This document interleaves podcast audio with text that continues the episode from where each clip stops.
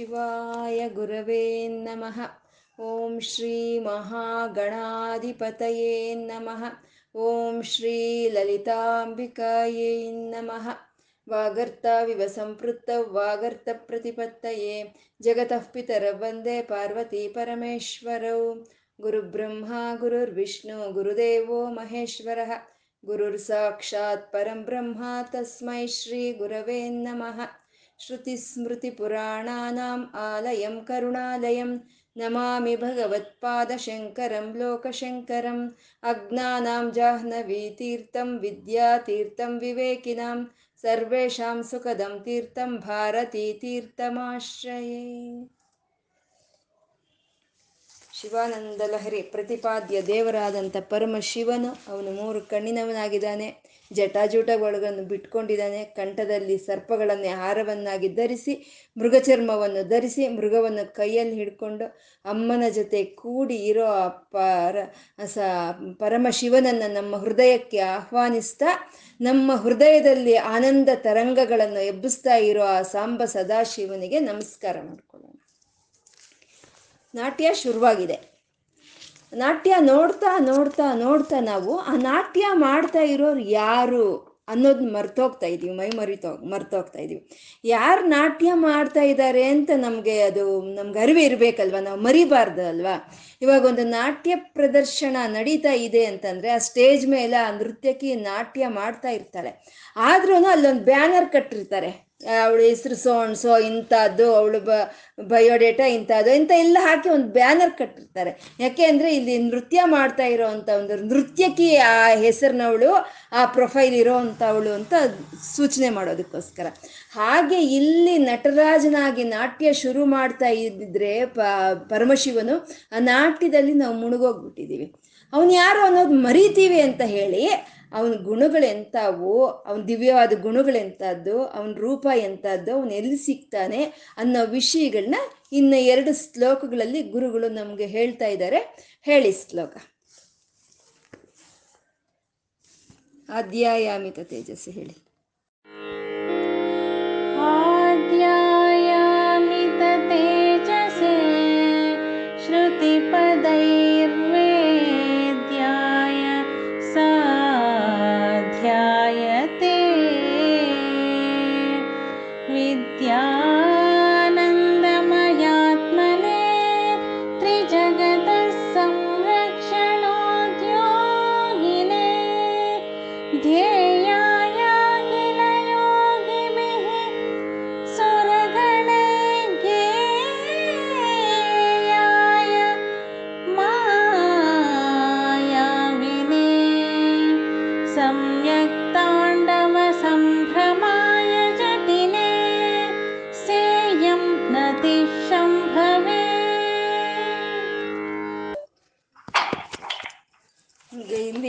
ಇಲ್ಲಿ ಆ ಸಂಯುಕ್ತ ಮಾಡ್ತಾ ಇರುವಂಥವನು. ಅವನು ಯಾರು ಅಂದರೆ ಅವನು ಆ ಆದ್ಯಾಯ ಆದ್ಯ ಅಂತ ಹೇಳ್ತಾ ಇದ್ದಾರೆ. ಅಂದರೆ ಅವನು ಆದ್ಯನು. ಅಂದರೆ ಯಾ ಪ್ರಾರಂಭದಲ್ಲಿ ಇರೋವಂಥದ್ದು ಆದಿ ಅಂತ. ಯಾರಿಂದ ಪ್ರಾರಂಭ ಆಗುತ್ತೋ ಅವನು ಆದ್ಯನು ಅಂತ. ಈ ವೇದಗಳಿಗೆಲ್ಲ ಪ್ರಣವ ಅನ್ನೋದು ಆದ್ಯ ಅಂತ ಹೇಳ್ತಾರೆ. ಪ್ರಣವವೆಲ್ಲ ಆದ್ಯ ಅಂದರೆ ಓಂಕಾರದಿಂದನೇ ವೇದ ಮಂತ್ರಗಳೆಲ್ಲ ಶುರುವಾಗುತ್ತೆ. ಹಾಗೆ ಈ ಸೃಷ್ಟಿಗೆಲ್ಲನ ಆದಿ ಅವನು, ಆದ್ಯನು. ಅವನು ಈ ಸೃಷ್ಟಿ ಬರೋದಕ್ಕಿಂತ ಮುಂಚೆ ಅವನಿದ್ದ. ಅವನು ಅವನು ಎಲ್ಲ ಸೃಷ್ಟಿ ಅವನಿಂದಾನೇ ಆಯಿತು. ಈ ಸೃಷ್ಟಿಗಿಂತ ಪೂರ್ವದಲ್ಲೇ ಇದ್ದಂಥ ಅವನು ಅವನು ಆದಿ ಅಂತ. ಅವನಿಂದಾನೇ ಈ ಸೃಷ್ಟಿ ಎಲ್ಲ ಬಂತು. ಹಾಗಾಗಿ ಅವನು ಆದ್ಯನು, ಆದ್ಯ. ಆದ್ಯ ಅಮಿತ ತೇಜಸೆ ಅಂತ ಇದ್ದಾರೆ ಇಲ್ಲಿ ನಾಟ್ಯ ಮಾಡ್ತಾ ಇದ್ದಾನಲ್ವಾ ಅವನು? ಅವನು ಆದಿ, ಆದಿಯಲ್ಲೇ ಇದ್ದವನು. ಈ ಸೃಷ್ಟಿಗಿಂತ ಪೂರ್ವದಲ್ಲೇ ಇದ್ದಂಥ ಅವನು. ಈ ಸೃಷ್ಟಿನೆಲ್ಲ ಹೀಗೆ ತಂದವಂತವನು ಅವನು ಆದ್ಯ. ಅವನು ಅಮಿತ ತೇಜಸ್ಸೆ ಅಂತ ಇದ್ದಾರೆ ಅಂದರೆ ಅವನು ಪ್ರಕಾಶಮಾನವಾಗಿ ತೇಜಸ್ಸಿನಿಂದ ಇದ್ದಾನೆ. ಅಮಿತ ತೇಜಸ್ಸೆ ಅದು ಎಂಥ ತೇಜಸ್ಸು ಅಂದರೆ ಮಿತ ಇಲ್ಲ, ಅಮಿತ. ಅಮಿತ ಇಲ್ದಲೇ ಇರೋವಂಥ ತೇಜಸ್ಸು. ಇವಾಗ ನಾವು ಹೇಳಬೇಕು ಅಂತಂದರೆ ನಾವು ಝೀರೋ ಕ್ಯಾಂಡಲ್ ಬಲ್ಪು ಅಂತ ಹೇಳ್ತೀವಿ. ಅಥವಾ ಹಂಡ್ರೆಡ್ ಕ್ಯಾಂಡಲ್ಸ್ ಅಂತೀವಿ ಟ್ವೆಂಟಿ ಫೈವ್ ಕ್ಯಾಂಡಲ್ಸ್ ಅಂತೀವಿ ಫಾರ್ಟಿ ಕ್ಯಾಂಡಲ್ಸ್ ಬಲ್ಪ್ ಅಂತ ನಾವು ಹೇಳ್ತೀವಲ್ವಾ? ಅದೇ ವೇದದಲ್ಲಿ ಏನು ಹೇಳುತ್ತೆ? ಕೋ ಸಹಸ್ರ ಕೋಟಿ ಸೂರ್ಯ ಸಮಪ್ರಭಾ ಅಂತ ಹೇಳುತ್ತೆ. ಅಂದರೆ ಸಹಸ್ರಾರು ಕೋಟಿ ಸೂರ್ಯರು ಒಂದು ಕಡೆ ಇದ್ರೆ ಇರೋವಂಥ ತೇಜಸ್ಸು ಇರೋ ಅಂಥ ಅವನು ಪರಮಾತ್ಮ ಅಂತ ವೇದಗಳು ಹೇಳುತ್ತೆ. ಆದರೂ ಆ ವೇದಗಳು ಹಾಗೆ ಹೇಳಿದ್ರು ಅದು ಮಿತವೇ.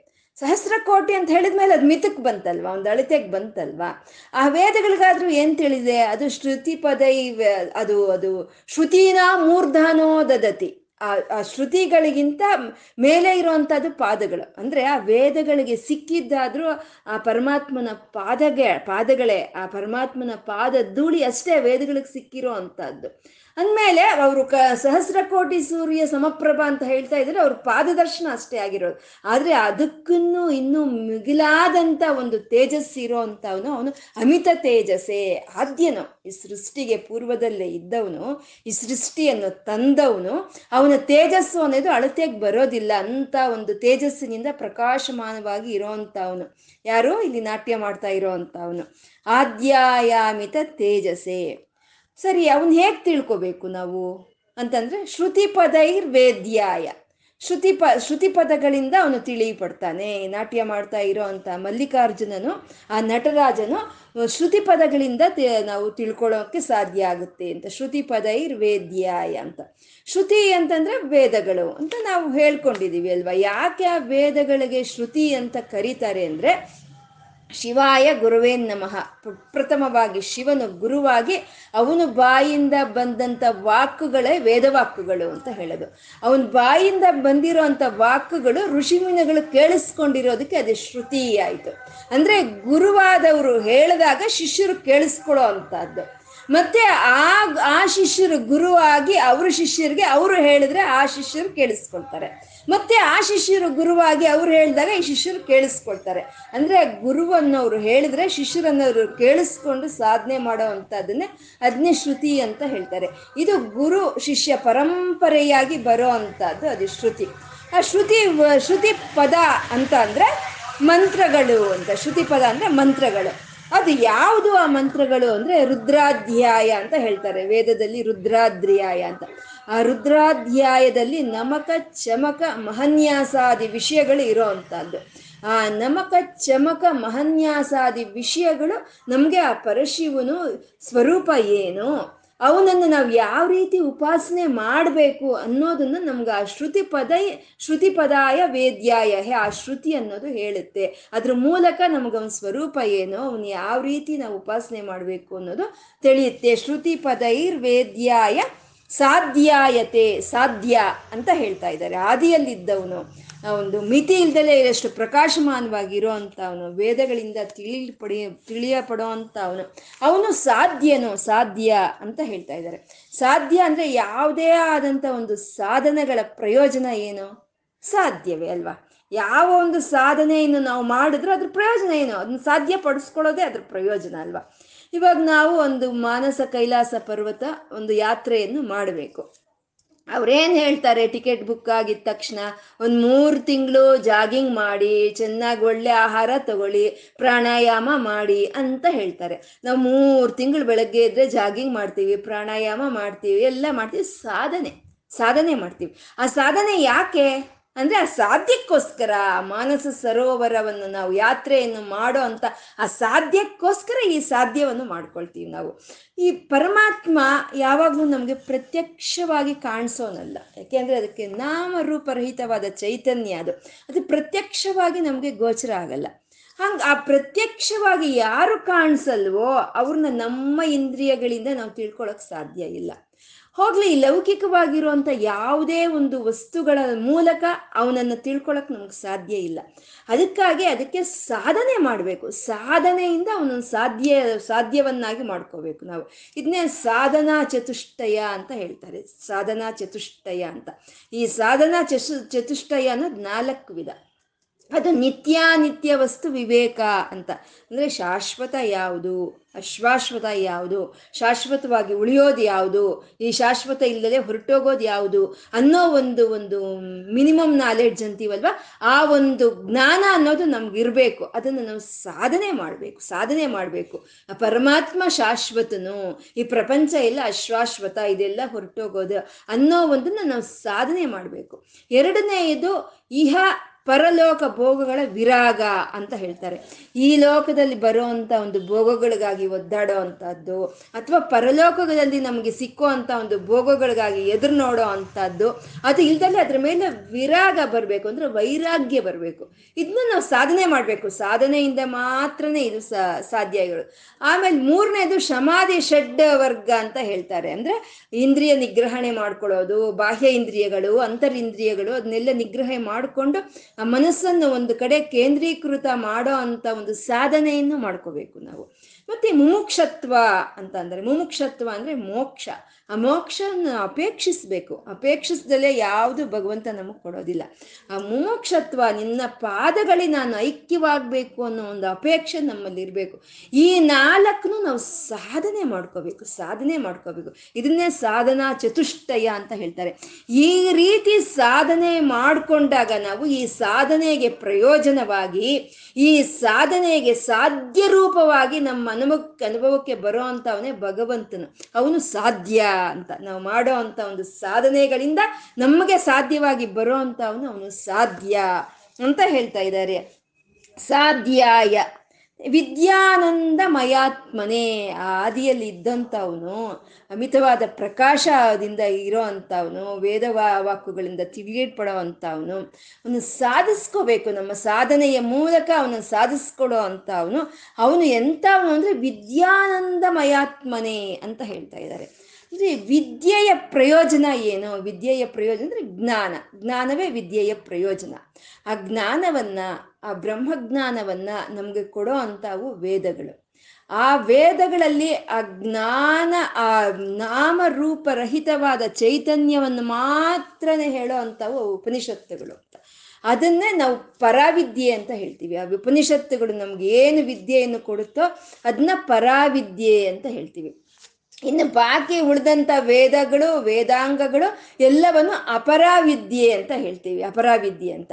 ಅಂದರೆ ಈ ಇದೇನು ಕಮ್ಮಿ ಅಂತ ಅಲ್ಲ, ಆ ಜ್ಞಾನ ರೂಪ, ನಾಮರೂಪ ಚೈತನ್ಯವನ್ನು ನಾವು ಸಾಧ್ಯ ಮಾಡ್ಕೋಬೇಕು ಅಂದರೆ, ಆ ನಾಮರೂಪ ಚೈತನ್ಯವನ್ನು ನಾವು ಪಡ್ಕೋಬೇಕು ಅಂತ ಅಂದರೆ, ಈ ಒಂದು ಅಪರಾವಿದ್ಯೆಯ ಮೂಲಕವೇ ನಾವು ಹೋಗಬೇಕಾಗತ್ತೆ. ಅಂದರೆ ಈ ಅಪರಾವಿದ್ಯೆ ಅನ್ನೋದು, ಈ ವೇದಗಳು ಅನ್ನೋದು ನಮಗೆ ಆ ಪರಮಾತ್ಮನ ಒಂದು ದರ್ಶನವನ್ನು ಮಾಡಿಸುತ್ತೆ. ಆ ಪರಮಾತ್ಮನ ನಾವು ಹೇಗೆ ತಿಳ್ಕೋಬೇಕು ಅನ್ನೋದನ್ನ ನಮಗೆ ಅದು ತಿಳಿ, ತಿಳಿಪಡಿಸುತ್ತೆ. ಯಾಕೆಂದ್ರೆ ಯಾವಾಗಲೂ ನಮ್ಗೆ ಕಾಣಿಸ್ತಾ ಇರೋ ಅಂತ ಒಂದು ಹಾದಿನಲ್ಲೇ ನಾವು ಹೋಗಿ ಆ ಕಾಣಿಸ್ದಲೇ ಇರೋ ಅಂತ ಒಂದು ಗುರಿನ ನಾವು ಮುಟ್ಟಬೇಕು ಅಲ್ವಾ? ಇವಾಗ ನಾವು ತಿರುಪತಿಗೆ ಹೋಗ್ತೀವಿ. ಬೆಟ್ಟ ಹತ್ತಬೇಕು. ಮೂರು ಸಾವಿರದ ಏಳ್ನೂರ ಐವತ್ತು ಮೆಟ್ಲಿದೆ. ಆ ಮೂರು ಸಾವಿರದ ಏಳ್ನೂರ ಐವತ್ತು ಮೆಟ್ಲಾದ್ಮೇಲೆ ಆ ತಿರುಪತಿ ವೆಂಕಟರಮಣ ಇದ್ದಾನೆ. ನಾವು ಅಲಪಿರಿ ಮೊದಲನೇ ಮೆಟ್ಲತ್ರ ನಿಂತಿದ್ದೀವಿ. ನಮ್ಗೇನೋ ಒಂದು ಕಾಣಿಸ್ತಾನ ಅವನು. ಕಾಣಿಸಲ್ಲ. ನಮಗೆ ಕಾಣಿಸ್ತಾ ಇರೋ ಮೊದಲನೇ ಮೆಟ್ಟಿನಿಂದ ನಾವು ಹತ್ಕೊಂಡು ಹೋದ್ರೆ ಆ ಮೂರು ಸಾವಿರದ ಏಳ್ನೂರ ಐವತ್ತು ಮೆಟ್ಲಿಗೆ ಹೋಗಿ ನಾವು ಅಲ್ಲಿ ಆ ಪರಮಾತ್ಮನ ದರ್ಶನ ಮಾಡ್ತೀವಿ. ಈ ಮೂರು ಸಾವಿರದ ಏಳ್ನೂರ ಐವತ್ತು ಮೆಟ್ಲು ನಮಗೆ ಹತ್ತಿ ಹೋಗೋ ಅಂಥದ್ದೇ ಅದೇ ಅಪರಾವಿದ್ಯೆ. ಈ ಮೂರು ಸಾವಿರದ ಏಳ್ನೂರ ಐವತ್ತು ಮೆಟ್ಲು ಹೋಗಿ ನಾವೆಲ್ಲ ತಲುಪೋ ಅಂಥದ್ದೇ ಅದೇ ಪರಾವಿದ್ಯೆ ಅಂತ. ಅಂದರೆ ಆ ಪರಮಾತ್ಮನ ಯಾವ ರೀತಿ ನಾವು ತಲುಪಬೇಕು ಅನ್ನೋದನ್ನ ನಮ್ಗೆ ತಿಳಿಸ್ಕೊಡೋ ಅಂಥದ್ದೇ ಅಪರಾವಿದ್ಯೆ ಅಂತ ಹೇಳ್ತಾರೆ. ಇದು ಹದಿನೆಂಟು ವಿಧವಾದ ವಿದ್ಯೆಗಳು. ಇವು ಈ ಅಪರಾವಿದ್ಯೆಯಲ್ಲಿ ಹದಿನೆಂಟು ವಿದ್ಯೆಗಳು. ಇದು ನಾಲ್ಕು ವಿಧವಾದ ವೇದಗಳು. ನ್ಯಾಯಶಾಸ್ತ್ರ, ಮೀಮಾಂಸ, ಧನುರ್ವೇದ, ಆಯುರ್ವೇದ, ಯಜುರ್ವೇದ, ಯೋಗ, ಸಾಂಖ್ಯ ಗಾಂಧಾರ ಮತ್ತು ಅರ್ಥಶಾಸ್ತ್ರ, ಧರ್ಮಶಾಸ್ತ್ರ ಈ ರೀತಿ ಹದಿನೆಂಟು ಶಾಸ್ತ್ರಗಳು, ಹದಿನೆಂಟು ವಿದ್ಯೆಗಳು ಇದೆ. ಈ ಹದಿನೆಂಟು ವಿದ್ಯೆಗಳು ಈಶ್ವರನ ರೂಪವೇ. ಹದಿನೆಂಟು ರೂ, ವಿದ್ಯೆಗಳು ಈಶ್ವರನ ರೂಪವೇ. ಈ ಹದಿನೆಂಟು ರೂ ವಿದ್ಯೆಗಳ ಒಂದು ಜ್ಞಾನವನ್ನಾಗ್ಲಿ, ಆ ಹದಿನೆಂಟು ವಿದ್ಯೆಗಳಲ್ಲಿ ನಾವು ಪರಿಣಿತಿ ಹೊಂದಬೇಕಂದ್ರೆ ಅದು ಈಶ್ವರನೇ ಕೊಡಬೇಕು ನಮಗೆ. ಇದನ್ನೇ ಸೌಂದರ್ಯ ಲಹರಿನಲ್ಲಿ ಗುರುಗಳು ಹೇಳಿರುವಂಥದ್ದು, ಆ ಪಾರ್ವತಿ ಪರಮೇಶ್ವರನ ಹಂಸ ಮಿಥುನಕ್ಕೆ ಹೋಲಿಸಿದ್ರು. ಯದಾಲಾಪಾತ್ ಅಷ್ಟಾದಶ ಗುಣ, ಗುಣಿತ ವಿದ್ಯಾ ಪರಿಣತಿ ಯಥಾದತ್ತೆ ದೋಷಾತ್ ಅಂತ ಅಲ್ಲಿ ಹೇಳಿದ್ರು. ಅಂದ್ರೆ ಹದಿನೆಂಟು ಒಂದು ವಿದ್ಯೆಗಳನ್ನು ನಮಗೆ ಕೊಟ್ಟು ಅದರಲ್ಲಿ ಪರಿಣತಿಯನ್ನು ಕೊಡೋ ಅಂತ ಅವರು ಅವರು ಪಾರ್ವತಿ ಪರಮೇಶ್ವರರು ಅಂತ. ಯಾವಾಗ ವಿದ್ಯೆ ಅನ್ನೋದು ಸಿಕ್ಕುತ್ತೋ, ಯಾವಾಗ ಅದರಲ್ಲಿ ಪರಿಣಿತಿ ಅನ್ನೋದು ನಮಗೆ ಸಿಕ್ಕುತ್ತೋ ಆವಾಗ ಅಲ್ಲಿ ನಮ್ಗೆ ಸಿಕ್ಕೋ ಅಂತದ್ದು ಆನಂದವೇ. ಆ ಆನಂದ ರೂಪನೇ ಪರಮಾತ್ಮನು, ಅದೇ ವಿದ್ಯಾನಂದ ಮಯಾತ್ಮನೇ ಅಂತ ಎಷ್ಟು ಚೆನ್ನಾಗಿ ಇಲ್ಲಿ ಆ ಪದವನ್ನು ಬಳಸಿದ್ದಾರೆ ನೋಡಿ. ವಿದ್ಯಾನಂದ ಮಯಾತ್ಮನೇ, ಯಾವುದೇ ಒಂದು ವಿದ್ಯೆ ಆಗ್ಬೋದು, ನಮಗೆ ಅದು ಸಿಕ್ಕಿದಾಗ, ಅದರಲ್ಲಿ ಜ್ಞಾನ ನಮಗೆ ಬಂದಾಗ, ಅದ್ರ ಪರಿಣಿತಿ ನಾವು ಹೊಂದಿದಾಗ, ಅಲ್ಲಿ ಜ್ಞಾ ಆನಂದ ರೂಪವನ್ನ, ರೂಪವಾಗಿ ನಮ್ಗೆ ಸಾಕ್ಷಾತ್ಕಾರ ಕೊಡೋ ಅಂತ ಅವನು ಅವನು ವಿದ್ಯಾನಂದ ಮಯಾತ್ಮನೇ ಅಂತ ಹೇಳಿದ್ರು. ಆ ಆದಿಯಲ್ಲಿ ಇದ್ದವನು ಅವನು. ಅವನು ಒಂದು ವೇದವಾಕ್ಯಗಳಿಂದ ತಿಳಿಯಪಡುವಂತ ಅವನು ಅವನು ಒಂದು ಒಂದು ತೇಜಸ್ಸಿಗೆ, ಒಂದು ಮಿತಿ ಅನ್ನೋದು ಇಲ್ಲ. ಅವನು ಎಲ್ಲ ವಿದ್ಯೆಗಳ ಒಂದು ಪರಿಣಿತಿ ಅನ್ನೋದು ಬಂದಾಗ ನಮಗೆ ಆಗೋ ಅಂತ ಒಂದು ಆನಂದದ ಅನುಭವವೇ ಅವನೇ ಸಾಧ್ಯನು, ಅವನೇ ಸಾಧ್ಯ ಅಂತ ಇಲ್ಲಿ ಗುರುಗಳು ಹೇಳ್ತಾ ಇದ್ದಾರೆ. ಅವನಿಗೊಂದು ಉದ್ಯೋಗ ಇದೆ. ಅಂತ ಅವನು ಆದಿಯಾದಂಥ ಅವನಿಗೆ ಅವನಿಗೊಂದು ಉದ್ಯೋಗ ಇದೆ. ಅದೇನ ಉದ್ಯೋಗ ಅಂತಂದ್ರೆ ತ್ರಿಜಗತ ಸಂರಕ್ಷಣೋದ್ಯೋಗಿನ ದ್ಯೋಗಿನೇ ಅಂತ. ಮೂರು ಲೋಕಗಳನ್ನು ಸಂರಕ್ಷಣೆ ಮಾಡೋ ಅಂತ ಒಂದು ಉದ್ಯೋಗವನ್ನು ಅವನು ಇಟ್ಕೊಂಡಿದ್ದಾನಂತೆ. ತ್ರಿಜಗತ್ ಅಂದ್ರೆ ಭೂರ್ ಭುವಸ್ವ ಅಂತ ಹೇಳ್ತಾರೆ. ಈ ಮೂರು ಲೋಕಗಳು ಅಂತ ಹೇಳ್ತಾರೆ. ಪಾತಾಳ ಲೋಕ, ಭೂಲೋಕ, ಮೇಲಿನ ಲೋಕ. ಈ ಮೂರು ಲೋಕಗಳಿವು. ಈ ಮೂರು ಲೋಕಗಳನ್ನೇ ಹದ್ನಾಲ್ಕು ಭುವನಗಳು ಅಂತ ಹೇಳ್ತಾರೆ. ಅತಲ, ಸುತಲ, ರಸಾತಲ, ಮಹಾತಲ, ತಲಾತಳ, ಪಾತಾಳ ಭೂರ್ಭುವ ಸುವರ್ ಮಹಾಲೋಕ ಜನಲೋಕ ತಪೋಲೋಕ ಸತ್ಯಲೋಕ ಅನ್ನೋ ಹದ್ನಾಲ್ಕು ಭುವನಗಳಲ್ಲಿ ಇರೋಂಥ ಒಂದು ಪ್ರಕೃತಿಯನ್ನಾಗ್ಬೋದು, ಹದ್ನಾಲ್ಕು ಲೋಕಗಳಲ್ಲಿ ಇರೋಂಥ ಜೀವರಾಶಿಯನ್ನಾಗ್ಬೋದು, ಆ ಎಲ್ಲರ ಯೋಗಕ್ಷೇಮವನ್ನು ನೋಡಿಕೊಂಡು ಅವರನ್ನ, ಅವ್ರನ್ನೆಲ್ಲ ರಕ್ಷಣೆ ಮಾಡೋ ಅಂತ ಒಂದು ಉದ್ಯೋಗವನ್ನ ನಮ್ಮ ಮುಂದೆ ಇವಾಗ ನಾಟ್ಯ ಮಾಡ್ತಾ ಇದ್ದಾನಲ್ಲ, ಅವನ ಆ ಉದ್ಯೋಗವನ್ನು, ಅವನು ಮಾಡ್ತಾ ಇದ್ದಾನೆ. ತ್ರಿಜಗತ ಸಂರಕ್ಷಣೋದ್ಯೋಗಿನೇ. ಧ್ಯೇಯಾಕಿಲ ಯೋಗಿ ಬಿಹಿ ಅಂತ ಇದ್ದಾರೆ ಅಖಿಲ ಯೋಗಿ ಬಿಹಿ ಅಂದ್ರೆ ಅಖಿಲ ಎಲ್ಲಾ ಯೋಗಿಗಳಿಗೂ ಇವನು ಧ್ಯೇಯವಾಗಿದ್ದಾನೆ ಅಂತ. ಏನದ್ರ ಅರ್ಥ? ಎಲ್ಲ ಯೋಗಿಗಳಿಗೂ ಧ್ಯೇಯವಾಗಿರುವಂಥವನು ಅಂತಂದ್ರೆ ಯೋಗಿಗಳು ಅಂತ ಅಂದ್ರೆ ಯೋಗವನ್ನು ಮಾಡೋ ಯೋಗ ಅಂದ್ರೆ ಅದರಲ್ಲಿ ಎಂಟು ಒಂದು ಅಂಗಗಳಿರುತ್ತೆ. ಯೋಗದಲ್ಲಿ ಎಂಟು ಅಂಗಗಳಿರುತ್ತೆ. ಅದನ್ನ ಯಮ, ನಿಯಮ, ಆಸನ, ಪ್ರಾಣಾಯಾಮ, ಪ್ರತ್ಯಾಹಾರ, ಧ್ಯಾನ, ಧಾರಣೆ ಮತ್ತು ಸಮಾಧಿ ಅಂತ ಹೇಳ್ತಾರೆ. ಈ ಎಂಟು ವಿಧವಾದ ಸಾಧನೆಗಳನ್ನು ಮಾಡೋ ಅಂಥವ್ರನ್ನ ಯೋಗಿಗಳು ಅಂತ ಹೇಳ್ತಾರೆ. ಅಂಥ ಯೋಗಿಗಳು ಅವ್ರೇನ್ ಮಾಡ್ತಾರೆ? ಧ್ಯಾನದಿಂದ ಆ ಪರಮಾತ್ಮನ ಒಂದು ಸ್ವರೂಪವನ್ನ ಮನಸ್ಸಿನಲ್ಲಿ ಇಟ್ಕೊಂಡು ಅವರು ಧ್ಯಾನಿಸ್ತಾ ಆ ಪರಮಾತ್ಮನ ವಿಧ ವಿಧ ವಿಧ ಆಕಾರಗಳನ್ನು ಅವರು ಅನುಭವಿಸ್ತಾರೆ. ಅಂದ್ರೆ ಅವ್ರ ಧ್ಯಾನಕ್ಕೆ ಧ್ಯೇಯ ಯಾರು? ಆ ಪರಮಾತ್ಮನೇ. ಅವ್ರು ಯಾಕೆ ಧ್ಯಾನ ಮಾಡ್ತಾ ಇದ್ದಾರೆ? ಅವ್ರ ಧ್ಯೇಯ ಆ ಪರಮಾತ್ಮನ ಒಂದು ರೂಪವನ್ನು ಅನುಭವಕ್ಕೆ ತಂದ್ಕೋಬೇಕು ಅಂತ. ಹಾಗೆ ಧ್ಯೇಯ ಯಾಕಿಲ? ಯೋಗ ಯೋಗಿ ಬಿಹಿ ಆ ಎಲ್ಲ ಅಖಿಲವಾದಂಥ ಯೋಗಿಗಳಿಗೂ ಧ್ಯೇಯವಾಗಿರುವಂಥವನು. ಧ್ಯೇಯ ಯಾಕಿಲ? ಯೋಗಿ ಬಿಹಿ ಅಂತ. ಸುರಗಣಿರ್ ಗೇಯಾಯ ಅಂತ ಹೇಳ್ತಾ ಇದ್ದಾರೆ. ಸುರಗಣಿರ್ ಗೇಯಾಯ. ಅಂದ್ರೆ ಯೋಗಿಗಳು ಮಾತ್ರನೇ ಆ ಪರಮಾತ್ಮನ ಸ್ತುತಿಸ್ತಾ ಇದ್ದಾರಾ? ಯೋಗಿಗಳು ಮಾತ್ರನೇ ಆ ಪರಮಾತ್ಮನ ಧ್ಯಾನಿಸ್ತಾ ಇದ್ದಾರಾ? ಅಂದ್ರೆ ಸುರಗಣಿರ್ ಗೇಯಾಯ. ಅಂದ್ರೆ ಸುರಗಣವು, ಅಂದ್ರೆ ದೇವತೆಗಳು ಅವನ್ನ ಕೀರ್ತನೆ ಮಾಡ್ತಾ ಇದ್ದಾರೆ ಅಂತ. ಈ ದೇವತೆಗಳ ಒಂದು ರಾಜ್ಯ ಅಂದ್ರೆ ಅದು ಸ್ವರ್ಗಲೋಕ. ಈ ಸ್ವರ್ಗಲೋಕವನ್ನ ಆವಾಗ ಆವಾಗ ಈ ಹಸುರರು ಈ ರಾಕ್ಷಸರು ಬಂದು ಅವರ ದೇವತೆಗಳನ್ನ ಸೋಲಿಸಿ ಆ ಸ್ವರ್ಗಲೋಕವನ್ನು ಅವ್ರು ಕಿತ್ಕೊಳ್ತಾರೆ. ಆವಾಗ ಅವ್ರು ಏನು ಮಾಡ್ತಾರೆ? ಅವರು ಹೋಗಿ ಆ ಪರಮಾತ್ಮನ ನಾರಾಯಣ ರೂಪವಾಗೋ ಅಥವಾ ಶಿವನ ರೂಪನವಾಗೋ ಹೋಗಿ ಕೀರ್ತಿಸ್ತಾರೆ ಅವರು, ಕೀರ್ತಿಸ್ತಾರೆ ಹೀಗಾಗೋಗಿದೆ ಅಂತ. ಆವಾಗ ಪರಮಾತ್ಮ ನಾರಾಯಣನಾಗೋ ಅಥವಾ ಮಹಾಶಿವನಾಗೋ ಬಂದು ಅವ್ರ ರಾಜ್ಯವನ್ನು ಅವ್ರಿಗೆ ಕೊಡಿಸ್ತಾರೆ. ಆವಾಗ ರಾಜ್ಯ ಕೊಡಿಸ್ದಾಗ ಏನು ಮಾಡ್ತಾರೆ? ಮತ್ತೆ ಕೀರ್ತಿಸ್ತಾರೆ. ಮೊದಲು ನಮ್ಮನ್ನು ರಕ್ಷಣೆ ಮಾಡು ಅಂತ ಕೀರ್ತಿಸ್ತಾರೆ. ಆಮೇಲೆ ಮಾಡಾದ್ಮೇಲೆ ಮತ್ತೆ ಅದನ್ನ ಕೀರ್ತಿಸ್ತಾರೆ. ಇದನ್ನೇ ನಮಗೆ ನಮ್ಮ ಇದು ಬಂಡಾಸುರನ ಒಂದು ಯುದ್ಧದ ಒಂದು ಸಮಯದಲ್ಲಿ ಹೇಳಿದ್ರು ಅಲ್ವಾ? ದೇವರ್ಷಿಗಣ ಸಂಗಾತ ಸ್ತೂಯಮಾನಾತ್ಮ ವೈಭವ ಅಂದ್ರು. ಅಂದ್ರೆ ಮೊದಲು ಬಂಡಾಸುರನ ಯುದ್ಧಕ್ಕೆ ಮೊದಲು. ಬಂಡಾಸುರನ ಯುದ್ಧ ಎಲ್ಲ ಆಗೋದ್ಮೇಲೆ ಬ್ರಹ್ಮೋಪೇಂದ್ರ ಮಹೇಂದ್ರ ಆದಿ ದೇವ ಸಂಸ್ಕೃತ ವೈಭವ ಅಂದ್ರು. ಅಂದ್ರೆ ಮೊದಲೊಂದು ಕೀರ್ತನೆ ಆಮೇಲೆ ಒಂದು ಕೀರ್ತನೆ ಮಾಡೋ ಅಂಥದ್ದು. ಹಾಗೆ ಸುರಗಣಿರ್ ಗೇಯಾಯ ಅಂತ ಹೇಳ್ತಾ ಇದ್ದಾರೆ. ಅಂದ್ರೆ ನಾವೆಲ್ಲ ನಮಗೇನಾದರೂ ಒಂದು ಸ್ವಲ್ಪ ಇದು ಬಂದರೂ ನಾವು ಆ ದೇವತೆಗಳನ್ನೇ ನಾವು ಕೇಳಬೇಕು, ಅಲ್ವಾ? ದೇವತೆಗಳಂದ್ರೆ ಯಾರು? ಪಂಚಭೂತಗಳು, ಈ ಭೂಮಿ, ಮತ್ತೆ ಈ ಗಾಳಿ, ವಾಯು, ನೀರು, ಸೂರ್ಯ, ಚಂದ್ರ, ಇವರೆಲ್ಲ ದೇವತೆಗಳಲ್ವಾ? ನಾವೆಲ್ಲ ಇವ್ರ ಮೇಲೆ ಆಧಾರ ಪಟ್ಕೊಂಡಿದೀವಿ ನಾವೆಲ್ಲ ಇವ್ರ ಮೇಲೆ ಆಧಾರ ಪಟ್ಕೊಂಡಿದ್ರೆ ದೇವತೆಗಳು ಇವರು ಆ ದೇವ ದೇವನ್ನ ಕೀರ್ತಿಸ್ತಾ ಆ ದೇವ ದೇವನ ಮೇಲೆ ಆಧಾರ ಪಟ್ಕೊಂಡಿದ್ದಾರೆ. ಅವನು ಮಹಾದೇವನು ಅಂತ ಹೇಳೋ ಅಂತ ಇದು ಇದು. ಸುರಗಣಿರ್ ಗೇಯಾಯ ಮಾಯಾವಿನೇ. ಅವನು ಮಾಯಾ ಸ್ವರೂಪನು. ಈ ಪ್ರಕೃತಿ ಅನ್ನೋದೇ ಒಂದು ಮಾಯಾ. ಈ ಪ್ರಕೃತಿಯಲ್ಲಿ ಇರೋಂಥ ಈಶ್ವರ ಚೈತನ್ಯವೇ ಅದೇ ಅದೇ ಮಾಯಾವಿನಿ ಅಂದ್ರೆ. ಆ ಮಾಯೆಯಿಂದ ಕೂಡಿರೋ ಅಂಥವನೇ ಅವನೇ ಮಾಯಾವಿನಿ ಅಂತ.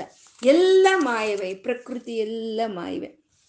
ಇವಾಗ ಕಾಣಿಸ್ತಾ ಇರೋ ಈ ಪ್ರಕೃತಿ ಎಲ್ಲನೂ ಕಾಣಿಸ್ದಲ್ಲಿ ಆಗೋಗುತ್ತೆ. ಒಂದಿನ ಕಾಣಿಸ್ದಲ್ಲಿ ಆಗೋಗುತ್ತೆ. ಆ ಪೂರ್ಣ ಚಂದ್ರನು ಅಷ್ಟು ತೇಜೋಮಾನವಾಗಿ ಕಾಣಿಸ್ತಾ ಇರ್ತಾನೆ, ಒಂದು ದಿನ ಅವನು ಕಾಣಿಸ್ದಲ್ಲೇ ಹೊರಟೋಗ್ತಾನೆ. ಎಲ್ಲಿ ಹೋದ ಅವನು? ಕಾಣಿಸ್ತಾ ಇದ್ದಂಥ ಚಂದ್ರನು ಎಲ್ಲಿ ಹೋದ?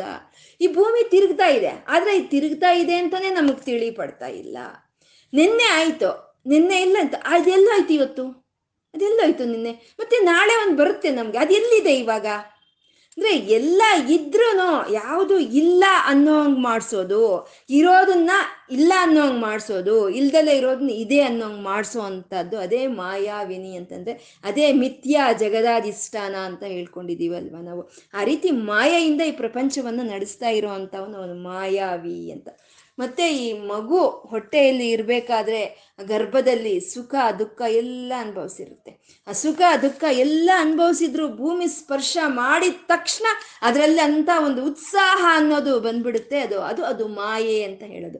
ಮತ್ತೆ ಪ್ರಸವ ವೇದನೆ ಅಂತ ಹೇಳ್ತಾರೆ. ಆ ಮಗುವನ್ನ ಅದು ಹೆರ್ಬೇಕಾದ್ರೆ ಎಂಥ ನೋವು ಇರುತ್ತೆ ಅಂತಂದ್ರೆ ಇನ್ಯಾವತ್ತೂ ಇಂಥ ಸಾಹಸಕ್ಕೆ ಬರಬಾರ್ದು ಅನ್ನೋ ಅಷ್ಟೊಂದು ನೋವಿರುತ್ತೆ. ಆದರೆ ಅದು ಆ ಕ್ಷಣಕ್ಕೆ ಮತ್ತೆ ಅದು ಮಾಮೂಲಿ ಆಗೋಗುತ್ತೆ. ಅದನ್ನೇ ಮಾಯೆ ಅಂತ ಹೇಳೋದು. ಮತ್ತೆ ಸ್ಮಶಾನ ವೈರಾಗ್ಯ ಅಂತ ಹೇಳ್ತಾರೆ. ಯಾರಾದರೂ ಒಬ್ರು ಆತ್ಮೀಯರು ಹೊರಟೋದಾಗ ಇನ್ಯಾವುದು ಬೇಡ ಈ ಪ್ರಪಂಚದಲ್ಲಿ ಅಂತ ಅನಿಸುತ್ತೆ. ಅದನ್ನೇ ಸ್ಮಶಾನ ವೈರಾಗ್ಯ ಅಂತಾರೆ. ಅದು ಆ ಕ್ಷಣಕ್ಕೇನೆ. ಮತ್ತೆ ಅರ್ಧ ಗಂಟೆ ಬಿಟ್ಟರೆ ಮಾಮೂಲಿ ನಮ್ದೆಲ್ಲ ಮತ್ತೆ ಮಾಮೂಲಿ ಇದನ್ನೇ ಮಾಯೆ ಅಂತ ಹೇಳೋದು. ಆ ರೀತಿ ಮಾಯೆಯಿಂದ ಈ ಪ್ರಪಂಚವನ್ನು ನಡೆಸ್ತಾ ಇರುವಂತ ಈಶ್ವರ ಚೈತನ್ಯ, ಅದು ಮಾಯಾವಿ ಅಂತ ಹೇಳ್ತಾ ಇದ್ದಾರೆ ಇಲ್ಲಿ ಗುರುಗಳು. ಮಾಯಾವಿ ನೃತ್ಯ ಮಾಡ್ತಾ ಇದ್ದಾನಲ್ವ ಅವನು? ಆ ನೃತ್ಯ ಎಲ್ಲ ತೋರಿಸ್ತಾ ಇದ್ದಾನೆ ಅಷ್ಟೇ ಅದು ಅದು ಅದು ಎಲ್ಲ ಮಾಯೇನೇ ಅಂತ ಹೇಳೋದಕ್ಕೆ ಮಾಯಾವಿನಿ ಅಂತ ಹೇಳಿದ್ರು. ಸಮ್ಯಕ್ ತಾಂಡವ ಸಂಭ್ರಮಾಯ ಜಟಿನೇ ಶೇಯಂ ನತಿಶಂಭವೇ ಆ ರೀತಿ ಆದ್ಯನು ಈ ಸೃಷ್ಟಿಗೆ ಆದಿಯಾದಂಥ ಪರಮಶಿವನು. ಅವನು ಸಹಸ್ರಕೋಟಿ ಸೂರ್ಯಗ ಪ್ರಕಾಶವಲ್ಲ, ಮಿತಿ ಇಲ್ದಲೇ ಇರೋಷ್ಟು ಅಮಿತ ಪ್ರಕಾಶನು ಅವನು. ಆ ವೇದ ವೇದ್ಯಗಳಿಂದ ತಿಳಿಪಡ್ತಾ ಇದ್ದಾನೆ, ಅವನು ನಮ್ಮ ಸಾಧನೆಗಳ ಮೂಲಕ ನಾವು ಸಾಧ್ಯ ಮಾಡ್ಕೋಬೇಕು. ನಮ್ಮ ಒಂದು ವಿದ್ಯೆ ಅನ್ನೋದು ಇದ್ದಾಗ ಆ ಆನಂದದ ರೂಪದಲ್ಲಿ ನಮಗೆ ಸಾಕ್ಷಾತ್ಕಾರವನ್ನು ಕೊಡ್ತಾ ಈ ಎಲ್ಲ ಸೃಷ್ಟಿ ಪ್ರಪಂಚವನ್ನು ಸೃಷ್ಟಿ ಮಾಡಿರೋ ಅಂತ ಆ ನಟರಾಜನು ಸಂಯುಕ್ತಾಂಡವ ಸಂಭ್ರಮಾಯ ಜಟಿನೇ ಜಟಾಜೂಟಗಳನ್ನು ಬಿಟ್ಕೊಂಡಿರೋ ಅಂತ ಶಿವನು. ಸೇಯಂ ನತಿ ಶಂಭುವೆ ಅಂತಿದ್ದಾರೆ. ಶಂಭುವೆ ಅಂದರೆ ಶಾಂತವನ್ನು ಕೊಡೋನು, ಕ್ಷೇಮವನ್ನು ಕೊಡೋವನು ಶುದ್ಧವಾಗಿರೋ ಅಂಥವನು ಮೋಕ್ಷವನ್ನು ಕೊಡೋ ಆ ಶಂಭುವು ಆ ಜಟಾಜೂಟಗಳನ್ನು ಬಿಟ್ಕೊಂಡು ಆ ಸಂಜೆ ಸಮಯದಲ್ಲಿ ಸಾಯಂ ಸಂಯ ಸಮ್ಯಕ್ ತಾಂಡವ ಸಂಭ್ರಮಾಯ ಜಟಿನೆ, ಆ ಸಂಧ್ಯಾ ಸಮಯದಲ್ಲಿ ಅವನು ನಾಟ್ಯ ಮಾಡ್ತಾ ಇದ್ದಾನೆ. ಆ ನಾಟ್ಯ ಮಾಡ್ತಾ ಇರುವಂತ ಶಂಭುವಿಗೆ ನಮಸ್ಕಾರ ಅಂತ ಗುರುಗಳು ಈ ಶ್ಲೋಕದಲ್ಲಿ ಹೇಳ್ತಾ ಇದ್ದಾರೆ. ಮುಂದಿನ ಶ್ಲೋಕ ಹೇಳಿ. ನಿತ್ಯಾಯ ತ್ರಿಗುಣ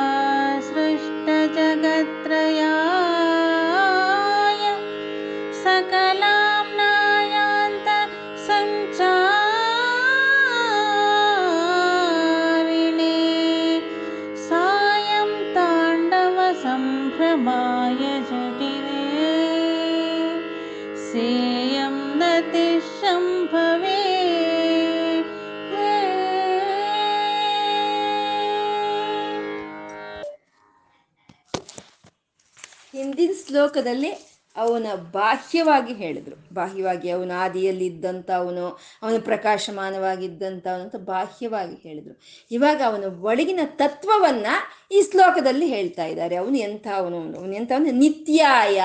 ಅವನು ನಿತ್ಯನು ಶಾಶ್ವತನು ಅವನು ಯಾವಾಗಲೂ ಇರೋಂಥ ಅವನು ಅವನು. ಈ ಶರೀರ ಇವತ್ತಿದೆ. ಹೊರಟೋಗುತ್ತೆ. ಇದು ಈ ಪ್ರಪಂಚ ಈಗ ಕಾಣಿಸ್ತಾ ಇದೆ, ಇದೆಲ್ಲ ಹೊರಟೋಗುತ್ತೆ.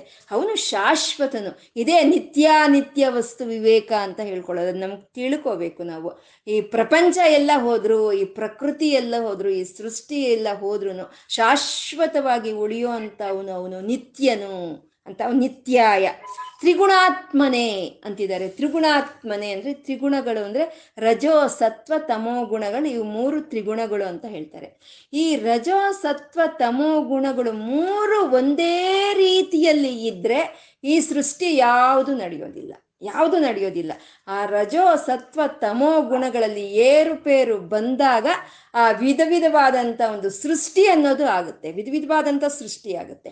ಆ ಆ ಸೃಷ್ಟಿ ಆಗಿದ್ದಂಥ ಪ್ರಪಂಚ ಎಲ್ಲ ಎಲ್ಲಿರುತ್ತೆ? ಅವನು ಒಳಗಡೆನೇ ಇರುತ್ತೆ. ಈ ಪ್ರಪಂಚ ಎಲ್ಲ ಹೇಗೆ ಸೃಷ್ಟಿ ಆಯಿತು? ತ್ರಿಗುಣಗಳಿಂದ ಸೃಷ್ಟಿ ಆಯಿತು. ಈ ತ್ರಿಗುಣಗಳಿಂದ ಸೃಷ್ಟಿಯಾದಂಥ ಈ ಪ್ರಪಂಚ ಎಲ್ಲ ಅವನು ಒಳಗಡೆನೆ ಇದೆ ಅಂದರೆ ಅವನು ತ್ರಿಗುಣಾತ್ಮನು ಅಂತ ಹೇಳ್ತಾ ಇದ್ದಾರೆ. ಅವನು ತ್ರಿಗುಣಾತ್ಮನು ಅಂತ. ನಿತ್ಯಾಯ ತ್ರಿಗುಣಾತ್ಮನೇ ಪುರಜಿತೆ. ಅವನೆಂತ ಅವನು ಅಂದ್ರೆ ಪುರಜಿತನು ಅಂತ ಹಿಂದೆನೆ ನಾವು ಹೇಳ್ಕೊಂಡಿದ್ವಿ. ತ್ರಿಪುರ, ತ್ರಿಪುರಾಸುರ ಸಂಹಾರವನ್ನು ಮಾಡಿದಂತ ಅವನು ಅವನು ತ್ರಿಪುರ ಸಂಹಾರಕನು. ಅವನೇ ಪುರಜಿತ್ ಅಂತ ಹೇಳಿದ್ವಿ. ಹೇಳ್ಕೊಂಡಿದ್ದೀವಿ ಅಂದ್ರೆ ಸ್ಥೂಲ ಸೂಕ್ಷ್ಮ ಕಾರಣ ಶರೀರಗಳೇ ಮೂರು ಪುರಗಳು. ಮತ್ತೆ ರಜೋಸತ್ವ ತಮೋ ಗುಣಗಳು, ಮೂರು ಪುರಗಳು. ಈ ಸ್ಥೂಲ ಸೂಕ್ಷ್ಮ ಕಾರಣ ಶರೀರಗಳನ್ನ ಸಂಹಾರ ಮಾಡೋ ಅಂಥವನು ಈ ರಜೋಸತ್ವ ತಮೋ ಗುಣಗಳನ್ನ ನಾಶನ ಮಾಡೋ ಅಂಥವನು ಅವನು ಪುರಜಿತ್ ಅಂತ. ಅಂದ್ರೆ ಅವನು ಈ ತ್ರಿಗುಣಾತ್ಮಕವಾಗಿ ಪ್ರಪಂಚವನ್ನೆಲ್ಲ ಸೃಷ್ಟಿ ಮಾಡಿರ್ಬೋದು, ಆದ್ರೆ ಅವನು ಈ ಗುಣಗಳಿಗೆಲ್ಲ ಅತೀತನಾಗಿದ್ದಾನೆ ಅಂತ ಹೇಳೋದಕ್ಕೆ ಆ ತ್ರಿಗುಣಾತ್ಮನೆ ಅಂತ ಹೇಳಿದ ತಕ್ಷಣ ಪುರಜಿತೆ ಅಂತ ಇಲ್ಲಿ ಹೇಳ್ತಾ ಇರೋವಂಥದ್ದು ಮತ್ತೆ ಈ ತ್ರಿಪುರಜಿತೆ ಆದ ಈ ಪರಮಾತ್ಮನನ್ನ ಯಾರು ಧ್ಯಾನ ಮಾಡ್ತಾರೋ ಅವರಲ್ಲಿ ಕೆಟ್ಟ ಶ, ಒಂದು ಶಕ್ತಿಗಳು, ಕೆಟ್ಟ ಒಂದು ಇದು ಅನ್ನೋದು ಯಾವುದು ಹತ್ತಿರಕ್ಕೆ ಬರೋದಿಲ್ಲ. ಅಂತ ಅಪುರಜಿತ್ ಅಂತ ಅವನು ಕಾತ್ಯಾಯನಿ ಶ್ರೇಯಸೆ ಅಂತ ಹೇಳ್ತಾ ಇದ್ದಾರೆ. ಅಂದ್ರೆ ಕಾತ್ಯಾಯನಿ ದೇವಿಗೆ ಶ್ರೇಯಸ್ಕರವಾದಂಥವನು ಅಂತ. ಅಂದ್ರೆ ಶ್ರೇಯಸ್ ಅನ್ನೋದು ಯಾವಾಗ ಬರುತ್ತೆ ಅಂದ್ರೆ ತಪಫಲದಿಂದ ಬರುತ್ತೆ, ನಾವು ತಪಸ್ ಮಾಡಿದಾಗ ಬರುತ್ತೆ.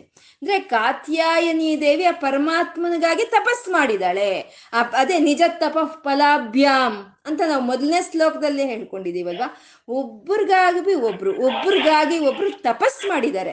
ಹಾಗೆ ಕಾತ್ಯಾಯನಿ ದೇವಿ ಮಾಡಿದ ತಪಸ್ಸಿನ ಫಲವಾಗಿ ಸಿಕ್ಕಿದಂಥವನು ಆ ಕಾತ್ಯಾಯನಿ ದೇವಿಗೆ ಶ್ರೇಯಸ್ಕರನಾದಂಥವನು ಅವನು ಶ್ರೇ, ಕಾತ್ಯಾಯನಿ ಕಾತ್ಯಾಯನಿ ಶ್ರೇಯಸೆ ಅಂತ ಇಲ್ಲಿ ಹೇಳ್ತಾ ಇದ್ದಾರೆ. ಅಂದ್ರೆ ಕಾತ್ಯಾಯನಿ ಅಂತಂದ್ರೆ, ಕಾ, ಅಮ್ಮ ಪಾರ್ವತಿ ದೇವಿ ಕಥನ ಗೋತ್ರದಲ್ಲಿ, ಅಂದ್ರೆ ಕಥ ಅನ್ನೋ ಒಂದು ಮಹಾ ಮುನಿಗಳಿಗೆ ಮಗಳಾಗಿ ಬಂದು ಅವನಿಗೆ ಒಂದು ಮೋಕ್ಷವನ್ನು ಕೊಟ್ಟಂತ ಅವಳು ಈ ಕಾತ್ಯಾಯಿನಿ ಅಂದ್ರೆ, ಆ ಮೋಕ್ಷ ಪ್ರದಾಯಿನಿ ಅಮ್ಮ ಆ ಮೋಕ್ಷ ಪ್ರದಾಯಿನಿಗೆ ಶ್ರೇಯಸ್ಸನ್ನು ಕೊಡೋ ಅಂತ ಪರಮಶಿವನು, ಕಾತ್ಯಾಯನಿ ಶ್ರೇಯಸೆ ಅಂತ ಇಲ್ಲಿ ಹೇಳ್ತಾ ಇದ್ದಾರೆ. ಸತ್ಯ ಸತ್ಯಾಯಾದಿ ಕುಟುಂಬಿನೇ ಸತ್ಯ ಅಂತ ಹೇಳ್ತಾ ಇದ್ದಾರೆ. ಆ ಶಾಶ್ವತನಾದಂಥ ಅವನು ತ್ರಿಗುಣಗಳಿಗೆ ಅತೀತನವಾಗಿ ಇರೋವಂಥವನು, ಆ ಕಾತ್ಯಾಯಿನಿ ದೇವಿಯ ತಪಸ್ಸಿನ ಫಲವಾಗಿರೋ ಅಂಥವನು ಅವನು ಸತ್ಯ.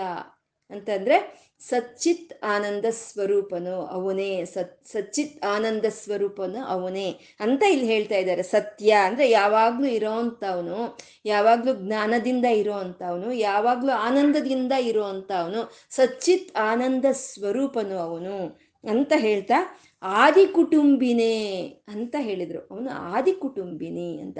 ಅಂದ್ರೆ ಆದಿ ಕುಟುಂಬಿನಿ ಅಂದ್ರೆ ಒಂದು ಕುಟುಂಬದಲ್ಲಿ ಒಂದು ಮುಖ್ಯವಾಗಿರುವಂಥ ಒಂದು ತಂದೆಯ ಒಂದು ಪಾತ್ರ ಅಂತ ಹೇಳ್ಬೋದು ನಾವು.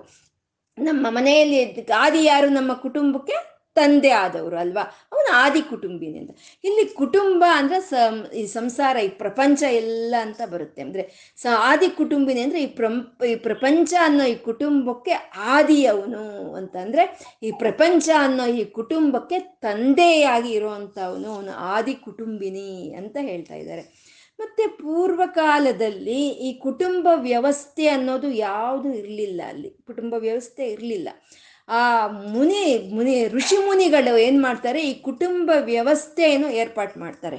ಈ ಕುಟುಂಬ ವ್ಯವಸ್ಥೆಯಿಂದ ನಮಗೆ ಈ ಒಂದು ಸಂಘದಲ್ಲಿ ಒಂದು ರಕ್ಷಣೆ ಅನ್ನೋದು ಸಿಕ್ಕುತ್ತೆ, ಒಂದು ಜವಾಬ್ದಾರಿ ಅನ್ನೋದು ಬರುತ್ತೆ ಅಂತ ಹೇಳಿ ಆ ಕುಟುಂಬ ವ್ಯವಸ್ಥೆಯನ್ನು ಋಷಿಮುನಿಗಳು ಮಾಡ್ತಾರೆ. ಆದಿ ಕುಟುಂಬಿನಿಯಾದ ಪರಮಶಿವನು ತಾನು ಸೃಷ್ಟಿ ಮಾಡಿದ ಜಗತ್ತಲ್ಲಿ ಇರೋ ಅಂಥ ಎಲ್ಲ ಮನುಷ್ಯರಿಗೂ ಒಂದು ಕುಟುಂಬ ಅನ್ನೋದು ಇರಬೇಕು ಅಂತ ಆ ರೀತಿ ಮುನಿ ಮುನಿಗಳಿಗೆ, ಋಷಿಗಳಿಗೆ ಪ್ರಚೋದನೆ ಮಾಡಿ ಆ ರೀತಿ ಕುಟುಂಬ ವ್ಯವಸ್ಥೆಯನ್ನು ತಂದವನು ಅವನು ಆದಿ ಕುಟುಂಬಿ, ಆದಿ ಕುಟುಂಬನು ಅಂತ ಹೇಳ್ತಾರೆ. ಅಂದ್ರೆ ಈ ಕುಟುಂಬಕ್ಕೆಲ್ಲ ಆದಿಯಾಗಿರುವಂಥವನು ಅವನು ಆದಿ ಕುಟುಂಬಿನಿ ಅಂತ.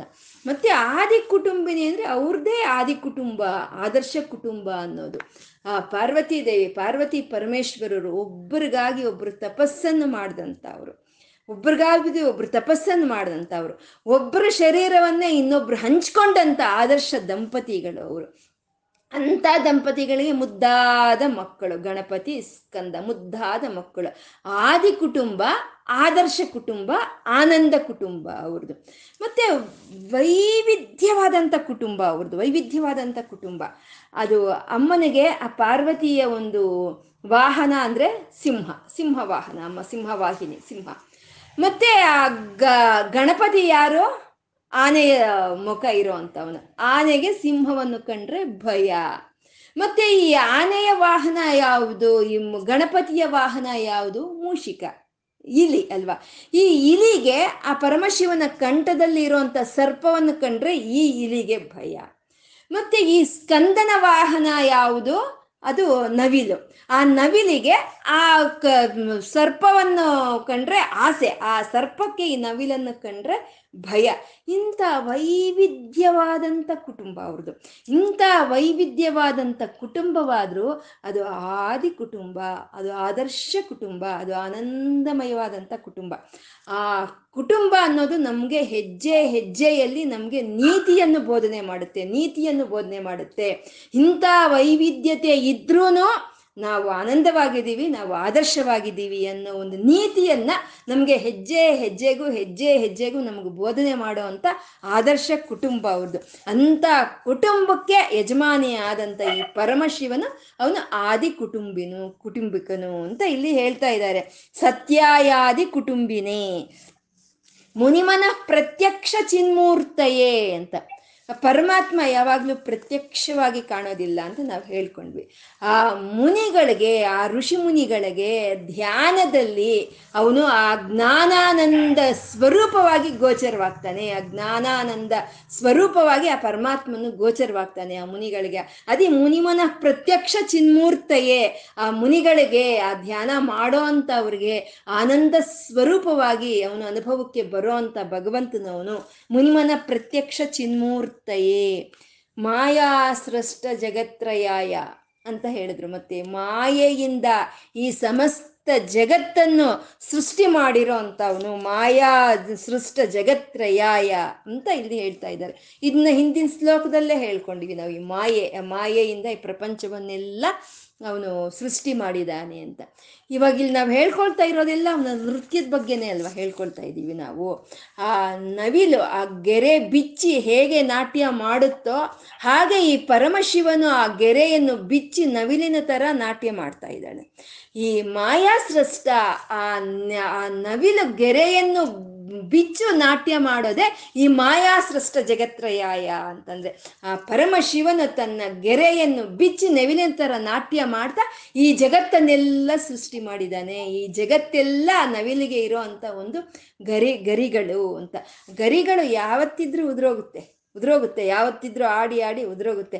ಆ ನವಿಲೆ ಶಾಶ್ವತವಾಗಿ ನಿಲ್ಲುತ್ತೆ. ಹಾಗೆ ಮಾಯಾ ಸೃಷ್ಟ ಜಗತ್ರಯಾಯ, ಈ ಮಾಯೆಯಿಂದ ಕೂಡಿರೋ ಈ ಜಗತ್ತೆಲ್ಲ ಹೊರಟೋಗುತ್ತೆ. ಪರಮಶಿವನೇ ನಿತ್ಯನು ಅವನು ಶಾಶ್ವತವಾಗಿ ನಿಲ್ತಾನೆ. ತ ಮಾಯಾ ಸೃಷ್ಟ ಜಗತ್ರಯಾಯ ಸಕಲಾಂನಾಯ ಅಂತ ಸಂಚಾರಿಣೆ, ಅವನು ಎಲ್ಲಿ ಸಂಚಾರ ಮಾಡ್ತಾ ಇದ್ದಾನೆ ಅಂತಂದ್ರೆ ಎಲ್ಲ ವೇದಗಳಲ್ಲೂ ಅವನದೇ ಸಂಚಾರ ಅವನದೇ ಸಂಚಾರ. ಎಲ್ಲ ವೇದಗಳಲ್ಲೂ ಸಂಚಾರ ಮಾಡ್ತಾ ಇರೋವಂಥ ಅಂತ ಒಂದು ನೃತ್ಯವನ್ನು ಮಾಡ್ತಾ ಇರೋವಂಥ ಶಂಭುವೇ ಶಾಂತವನ್ನು, ಕ್ಷೇಮವನ್ನು, ಶುಭವನ್ನು ಕೊಡೋ ಅಂತ ಓ ಶಂಭುವೆ, ಜಟಗಳನ್ನು ಬಿಟ್ಟಿರುವಂಥ ಓ ಶಂಭುವೆ ಸಂಯಕ್ತಾಂಡವ ಸಂಭ್ರಮಾಯ ಜಟಿನೇ, ಆ ಒಂದು ಸಂಭ್ರಮದಿಂದ ಆ ಒಂದು ನೃತ್ಯವನ್ನು ಮಾಡ್ತಾ ಇರೋ ಅಂಥ ಓ ಶಂಭುವೆ, ನಿನಗೆ ನಮಸ್ಕಾರ, ನತಿಹಿ ಶಂಭುವೆ, ನಿನಗೆ ನಮಸ್ಕಾರ ಅಂತ ಗುರುಗಳು ಇಲ್ಲಿ ಹೇಳ್ತಾ ಇದ್ದಾರೆ. ಅಂದರೆ ಅವನು ನೃತ್ಯ ಶುರು ಮಾಡಿದ್ದಾನೆ. ಐವತ್ತನೇ ಶ್ಲೋಕದಲ್ಲಿ ಅವನು ನೃತ್ಯ ಶುರು ಮಾಡಿದ್ದಾನೆ ಈ ಗುರುಗಳು ತೋರಿಸ್ತಾ ಇರೋ ಪ್ರೀತಿಗೆ, ಗುರುಗಳು ತೋರಿಸ್ತಾ ಇರೋ ಭಕ್ತಿಗೆ ಅವ್ರಿಗೆ ಕವಿತಾ ಚಾತುರ್ಯಕ್ಕೆ ಅವನು ಸಂಧ್ಯಾ ಸಮಯದಲ್ಲಿ ಸಂಧ್ಯಾರಂಭ ವಿಜೃಂಭಿತಂ, ಆ ಸಂಧ್ಯಾ ಸಮಯದಲ್ಲಿ ಆ ಮಲ್ಲಿಗೆ ಹೇಗೆ ಬಿಡುತ್ತೋ ವಿಜೃಂಭಣೆಯಿಂದ ಹಾಗೆ ಇವನು ನಾಟ್ಯವನ್ನು ಶುರು ಮಾಡಿಕೊಂಡಿದ್ದಾನೆ, ಸಂಧ್ಯಾ ಆರಂಭ ವಿಜೃಂಭಿತಂ ಅಂತ. ಅವನು ಯಾವಾಗ ಮಲ್ಲಿಗೆಯ ಹಾಗೆ ನಾಟ್ಯವನ್ನು ಶುರು ಮಾಡಿಕೊಂಡೋ ಆವಾಗ ಅಮ್ಮ ಭ್ರಮರಾಂಬಿಕೆ ದುಂಬಿಯಾಗೆ ಬಂದು ಆ ಮಲ್ಲಿಗೆಯ ಸುತ್ತ ಸುತ್ತಾ ಇದೆ. ಅದು ಮಹಾಲಿಂಗ, ಅದು ಭ್ರಮರಾಂಬಿಕೆ ಪ್ರೀತಿ ಅಂದ ಅಪ್ಕೊಂಡಿರೋ ಅಂತ ಆ ಶಿವಾಲಿಂಗಿತಂ, ಅದಕ್ಕೆ ನಮಸ್ಕಾರ ಅಂತ ಹೇಳ್ತಾ, ಆ ಮಲ್ಲಿಕಾರ್ಜುನನು ನನ್ನ ಒಂದು ಹೃದಯ ಅನ್ನೋ ಒಂದು ಪದ್ಮ, ಇಲ್ಲಿ ಜೋ, ಇಲ್ಲಿ ಜ್ಞಾನ ತುಂಬಿರೋ ಅಂತ ಒಂದು ಪದ್ಮವಾಗಿದೆ ನನ್ನ ಹೃದಯ. ಯಾವತ್ತಿದ್ರೂ ಪದ್ಮಕ್ಕೆ, ಆ ಪದ್ಮದೊಳಗೆ ಇರೋ ಅಂಥ ಮಕರಂದವನ್ನ, ಆ ಒಂದು ದುಂಬಿ, ಆ ಹೀರ್ಕೊಂಡ್ರೇನೆ ಅದಕ್ಕೂ ಚಂದ, ಚೆನ್ನಾಗಿರುತ್ತೆ. ಹಾಗೆ ನನ್ನ ಹೃದಯ ಅನ್ನೋದು ಜ್ಞಾನದಿಂದ ತುಂಬಿರೋ ಅಂತ ಒಂದು ಪದ್ಮವಾಗಿದೆ. ಈ ಹೃದಯದೊಳಕ್ಕೆ ನೀನು ದುಂಬಿಯಾಗಿ ಬಂದು ನೀನು ನೃತ್ಯ ಮಾಡು ಅಂತ ಭೃಂಗೀಚ ಅಂತ ಹೇಳಿ ಅಲ್ಲಿ ಕೇಳ್ಕೊಂಡ್ರು. ಇಲ್ಲ, ನನ್ನ ಹೃದಯ ಪದ್ಮ ಅನ್ನೋದು ಇನ್ನೂ ಜ್ಞಾನದಿಂದ ತುಂಬಿಲ್ಲ ಅಂತ ಅನ್ಕೊಂಡ್ರೆ ನೀನು ಕಾರುಣ್ಯಾಮೃತ ವರ್ಷಿಣಂ ನಿನ್ನ ಕರುಣೆಯನ್ನು ತೋರಿಸ್ತಾ ನೀನು ನೀನು ಒಂದು ಮೋಡವಾಗಿ ನನ್ನ ಒಂದು ಹೃದಯದೊಳಕ್ಕೆ ಬಂದು ನೀನು ನಿನ್ನ ಕರುಣೆಯನ್ನು ನೀನು ನನ್ನ ಮೇಲೆ ಸುರಿಸು ಅಂತ ನಾನು ಎದುರು ನೋಡ್ತಾ ಇದ್ದೀನಿ. ನಿನಗಾಗಿ ನೀನು ನನ್ನ ಹೃದಯದೊಳಕ್ಕೆ ಬರಲಿ ಅಂತ ಎದುರು ನೋಡ್ತಾ ಇದ್ದೀನಿ. ಯಾವ ರೀತಿ ಎದುರು ನೋಡ್ತಾ ಇದ್ದೀನಿ ಅಂದರೆ, ಜಾತಕ ಪಕ್ಷಿಯ ಹಾಗೆ, ಜಾತಕ ಪಕ್ಷಿ ಮಳೆ ನೀರಿಗೆ ಹೇಗೆ ಎದುರು ನೋಡುತ್ತೋ ಆ ರೀತಿ ನಾನು ಎದುರು ನೋಡ್ತಾ ಇದ್ದೀನಿ ಅಂತ ಗುರುಗಳು ಹೇಳಿದರು.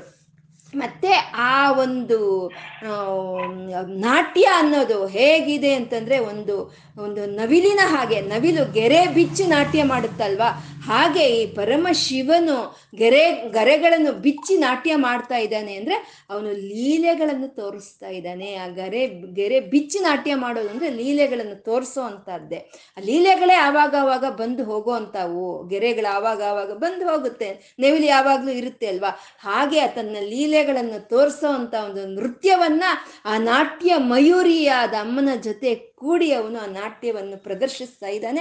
ಆ ನಾಟ್ಯ ಅನ್ನೋದು ಇಲ್ಲಿ ಉಜ್ವಲವಾಗಿ ಆಗ್ತದೆ. ಯಸ್ಮಿನ್ ಉಜ್ವಲ ತಾಂಡವಂ ಉಜ್ವಲವಾಗೋಯ್ತು ಅದು.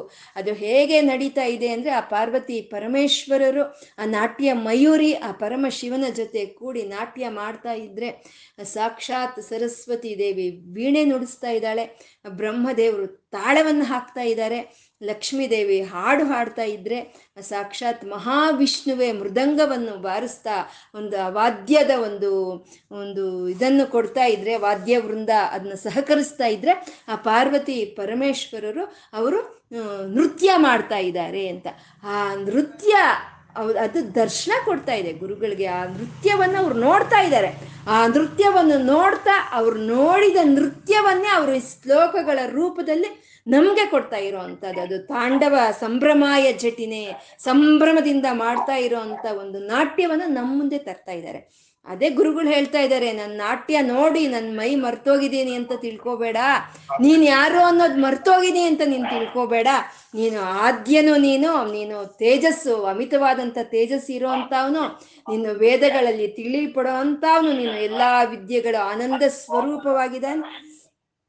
ಆನಂದ ಸ್ವರೂಪವಾಗಿ ಇದ್ದು ನೀನು, ಆ, ಒಂದು ಸಂಭ್ರಮವಾದ ಒಂದು ಒಂದು ಸಂಭ್ರಮವಾದಂತ ಒಂದು ತಾಂಡವವನ್ನ ನೀನು ಮಾಡ್ತಾ ಇದೀಯ? ಅಂತ ಶಂಭುವೆ ಅಂತ ಒಂದು ಶುಭವನ್ನ ಅಂತ ಒಂದು ಶಾಂತವನ್ನ ಅಂತ ಒಂದು ಕ್ಷೇಮವನ್ನ ಕೊಡೋ ಅಂತ ಓ ಶಂಭುವೆ, ನಿನ್ಗೆ ನತಿ ಅಂತ ಹೇಳ್ತಾ ಇದ್ದಾರೆ ಇಲ್ಲಿ ಗುರುಗಳು. ಆ ಸಾಕ್ಷಾತ್ಕಾರ ಆ ನೃತ್ಯದ ಒಂದು ಸಾಕ್ಷಾತ್ಕಾರ ಅನ್ನೋದು ಇಲ್ಲಿ ಗುರುಗಳಿಗೆ ಆಗ್ತಾ ಇದೆ. ಆ ನೃತ್ಯವನ್ನು ಅವ್ರು ನೋಡ್ತಾ ಅದು ನಮ್ಮ ಕಣ್ಣು ಮುಂದೆ ತರ್ತಾ ಇದ್ದಾರೆ.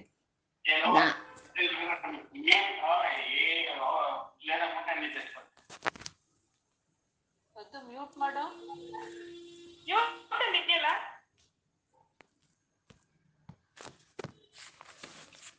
ಅಂತ ಇಲ್ಲಿ ಅಂತ ಒಂದು ಶಿವ ತಾಂಡವವನ್ನ ಆ ಲಾಸ್ಯ ಪ್ರಿಯಳಾದ ಅಮ್ಮ ಪಾರ್ವತಿ ಪರಮೇಶ್ವರರು, ಆ ತೋರಿಸ್ತಾ ಇರೋ ಶಿವ ತಾಂಡವನ್ನ, ತಾಂಡವವನ್ನ ಗುರುಗಳು ಇಲ್ಲಿ ನಮ್ಮ ಕಣ್ಣು ಮುಂದೆ ತರಿ, ತರಿತಾ ಇದ್ದಾರೆ. ಕಣ್ಣು ಮುಂದೆ ತರ್ತಾ ಇದ್ದಾರೆ. ಇಲ್ಲಿ ಸಂಧ್ಯಾ ಸಂಧ್ಯಾಕಾಲದ ಒಂದು ನೃತ್ಯ ಅಂತ ಹೇಳಿದ್ರೆ ಈ ಮನಸ್ಸು ಅನ್ನೋದು, ಈ ಪ್ರಪಂಚದ ಕಡೆ ಓಡ್ತಾ ಇರುವಂತ ಒಂದು ಮನಸ್ಸು ಪರಮಾತ್ಮನ ಕಡೆಗೆ ತಿರುಗುತ್ತಲ್ವಾ? ಅದನ್ನೇ ಸಂಧಿಕಾಲ ಅಂತ ಹೇಳ್ತಾರೆ. ಪ್ರಪಂಚದ ಕಡೆ ಹೋಗೋ ಮನಸ್ಸು ಪರಮಾತ್ಮನ ಕಡೆ ಯಾವಾಗ ತಿರುಗುತ್ತೋ ಅದನ್ನೇ ಸಂಧಿಕಾಲ ಅಂತ ಹೇಳ್ತಾರೆ. ಆ ಸಂಧಿಕಾಲದಲ್ಲಿ ಆ ಸಂಧ್ಯಾ ಸಮಯದಲ್ಲಿ ಆ ವಿಜೃಂಭಣೆಯಿಂದ ಶಿವತಾಂಡವ ಅನ್ನೋದು ನಡೆಯುತ್ತೆ. ಅಂದ್ರೆ ನಮ್ಮ ಮನಸ್ಸಿನಲ್ಲಿ ಬೇರೆ ವಿಷಯಗಳಿಲ್ಲ. ಆ ಶಿವಮೋಡವೇ ಇದೆ. ಆ ಶಿವಮೋಡ ಯಾವಾಗಿದೆಯೋ ಅವಾಗಲ್ಲಿ ಆ ಶಿವತಾಂಡವ ನಡೆಯುತ್ತೆ ಅಂತ ಅದನ್ನೇ ಸಂಧ್ಯಾಕಾಲ ಸಂಧ್ಯಾರಂಭ ವಿಜೃಂಭಿತಂ ಅಂತ ಹೇಳಿದ್ರು. ಮತ್ತೆ ಸಂಧ್ಯಾಕಾಲ ಅಂತಂದ್ರೆ ನಮ್ಮ ಮನಸ್ಸಿಗೆ ಆಲೋಚನೆಗಳು ಒಂದಾದ್ಮೇಲೆ ಒಂದು ಒಂದಾದ್ಮೇಲೆ ಒಂದು ಆಲೋಚನೆ ಅನ್ನೋದು ನಮ್ಮ ಮನಸ್ಸಿಗೆ ಬರ್ತಾನೆ ಇರುತ್ತೆ, ನಿರಂತರವಾಗಿ ಬರ್ತಾ ಇರುತ್ತೆ. ಒಂದು ಆಲೋಚನೆ ಮೇಲೆ ಇನ್ನೊಂದು ಆಲೋಚನೆ ಓವರ್ಲ್ಯಾಪ್ ಆಗಿ ಬರ್ತಾ ಇರುತ್ತೆ. ಆದ್ರೂ ಒಂದು ಆಲೋಚನೆಗೂ ಒಂದು ಆಲೋಚನೆಗೂ ಇನ್ನೊಂದು ಆಲೋಚನೆಗೂ ಮಧ್ಯದಲ್ಲಿ ಒಂದು ವಿರಾಮ ಕಾಲ ಅಂತ ಇರುತ್ತೆ ಅದು. ಆ ವಿರಾಮ ಕಾಲವನ್ನು ನಾವು ಹಿಡ್ಕೋಬೇಕು. ಅದನ್ನೇ ಸಂಧ್ಯಾ ಸಮಯ ಅಂತ ಹೇಳೋವಂಥದ್ದು ಆ ವಿರಾಮ ಕಾಲವನ್ನು ನಾವು ಹಿಡ್ಕೊಳ್ಳೋದು ಅದೇನಂತ ಸುಲಭವಾದಂಥ ಒಂದು ವಿಷಯ ಅಲ್ಲ ಅದು. ಅದಕ್ಕೆ ಒಂದು ಸಮ್ಯಕ್ವಾದಂಥ ಒಂದು ಧ್ಯಾನ ಬೇಕು. ಸಂಯುಕ್ತವಾದಂಥ ಒಂದು ಧ್ಯಾನದಿಂದ ಮಾತ್ರನೇ ಆ ಸಂಧ್ಯಾ ಕಾಲವನ್ನು ನಾವು ಹಿಡ್ಕೊಳ್ಳೋಕ್ಕಾಗುತ್ತೆ. ಆ ಸಂಧ್ಯಾ ಕಾಲವನ್ನು ಅಂದರೆ ಆಲೋಚನೆಗಳನ್ನು ಪಕ್ಕಕ್ಕೆ ನೆಟ್ಟಿ ನಾವು ಪರಮಾತ್ಮನ ಮೇಲೆ ಮನಸ್ಸಿಟ್ಟು ನಾವು ಧ್ಯಾನ ಮಾಡಿದ್ವಾ, ಆವಾಗ ಅಲ್ಲಿ ನಮಗೆ ಈ ಶಿವತಾಂಡವ ಅನ್ನೋದು ನಮಗೆ ಗೋಚರವಾಗುತ್ತೆ. ಅಂತ ಇಲ್ಲಿ ಗುರುಗಳು ಆ ಸಂಧ್ಯಾರಂಭದ ಒಂದು ನೃತ್ಯವನ್ನ ನಮ್ಮ ಕಣ್ಣು ಮುಂದೆ ಹೀಗೆ ಗುರುಗಳು ನಮಗೆ ತಂದ್ರು. ಮತ್ತೆ ಆ ಸಂಧ್ಯ, ಆ ನಟರಾಜನು, ಆ ಪಾರ್ವತಿ ಪರಮೇಶ್ವರರು ನಮ್ಮ ಹೃದಯದೊಳಗೆ ಈ ರೀತಿ ನಾಟ್ಯ ಮಾಡಬೇಕು ಅಂತಂದ್ರೆ, ಈ ರೀತಿ ನಾಟ್ಯ ಪ್ರದರ್ಶನ ನಮ್ಮ ಒಳಗೆ, ನಮ್ಮ ಶರೀರದೊಳಗೆ ಆಗಬೇಕು ಅಂತಂದ್ರೆ ನಾವು ಅವನ್ನ ಆಹ್ವಾನಿಸ್ಬೇಕು. ಅಪ್ಪ, ತಂದೆ ಪಾರ್ವತಿ ಪರಮೇಶ್ವರರೇ, ಬನ್ನಿ, ನನ್ನ ಮನಸ್ಸು ಅನ್ನೋದು ಶುದ್ಧವಾಗಿದೆ, ಶಾಂತವಾಗಿದೆ, ನಿರ್ಮಲವಾಗಿದೆ, ದೋಷರಹಿತವಾಗಿದೆ. ಅಂತ ನನ್ನ ಮನಸ್ಸನ್ನ ವೇದಿಕೆಯನ್ನಾಗಿ ಮಾಡ್ಕೋ. ನಿನ್ನ ನೃತ್ಯಕ್ಕೆ ನನ್ನ ಮನಸ್ಸು ಸಜ್ಜಾಗಿ ನಿಂತಿದೆ. ಆ ಒಂದು ನನ್ನ ಮನಸ್ಸಿನೊಳಕ್ಕೆ ನೀನು ಬಾ ಅಂತ ನಾವು ಆಹ್ವಾನ ಕೊಡಬೇಕು. ನಾವು ಯಾವಾಗ ಅವನಿಗೆ ಆಹ್ವಾನವನ್ನು ಕೊಡ್ತೀವೋ, ಅದೇ ಲಕ್ಷ್ಮೀದೇವಿ ಆಡೋ ಅಂತ ಹಾಡಾಗುತ್ತೆ.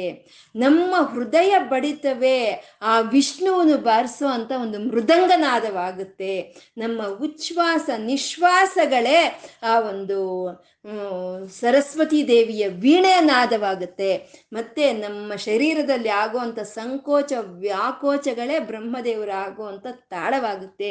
ಈ ರೀತಿ ಎಲ್ಲ ರೀತಿಯಾದ ವಾದ್ಯ ವೃಂದವು ನನ್ನಲ್ಲಿ ತಯಾರಾಗಿದೆ ಸ್ವಾಮಿ. ನನ್ನ ಮನಸ್ಸನ್ನು ನಿನ್ನ ನೃತ್ಯಕ್ಕೆ ಅನುವಾಗಿ, ಸಜ್ಜಾಗಿ, ಅಲಂಕೃತವಾಗಿ ಶುದ್ಧವಾಗಿದೆ.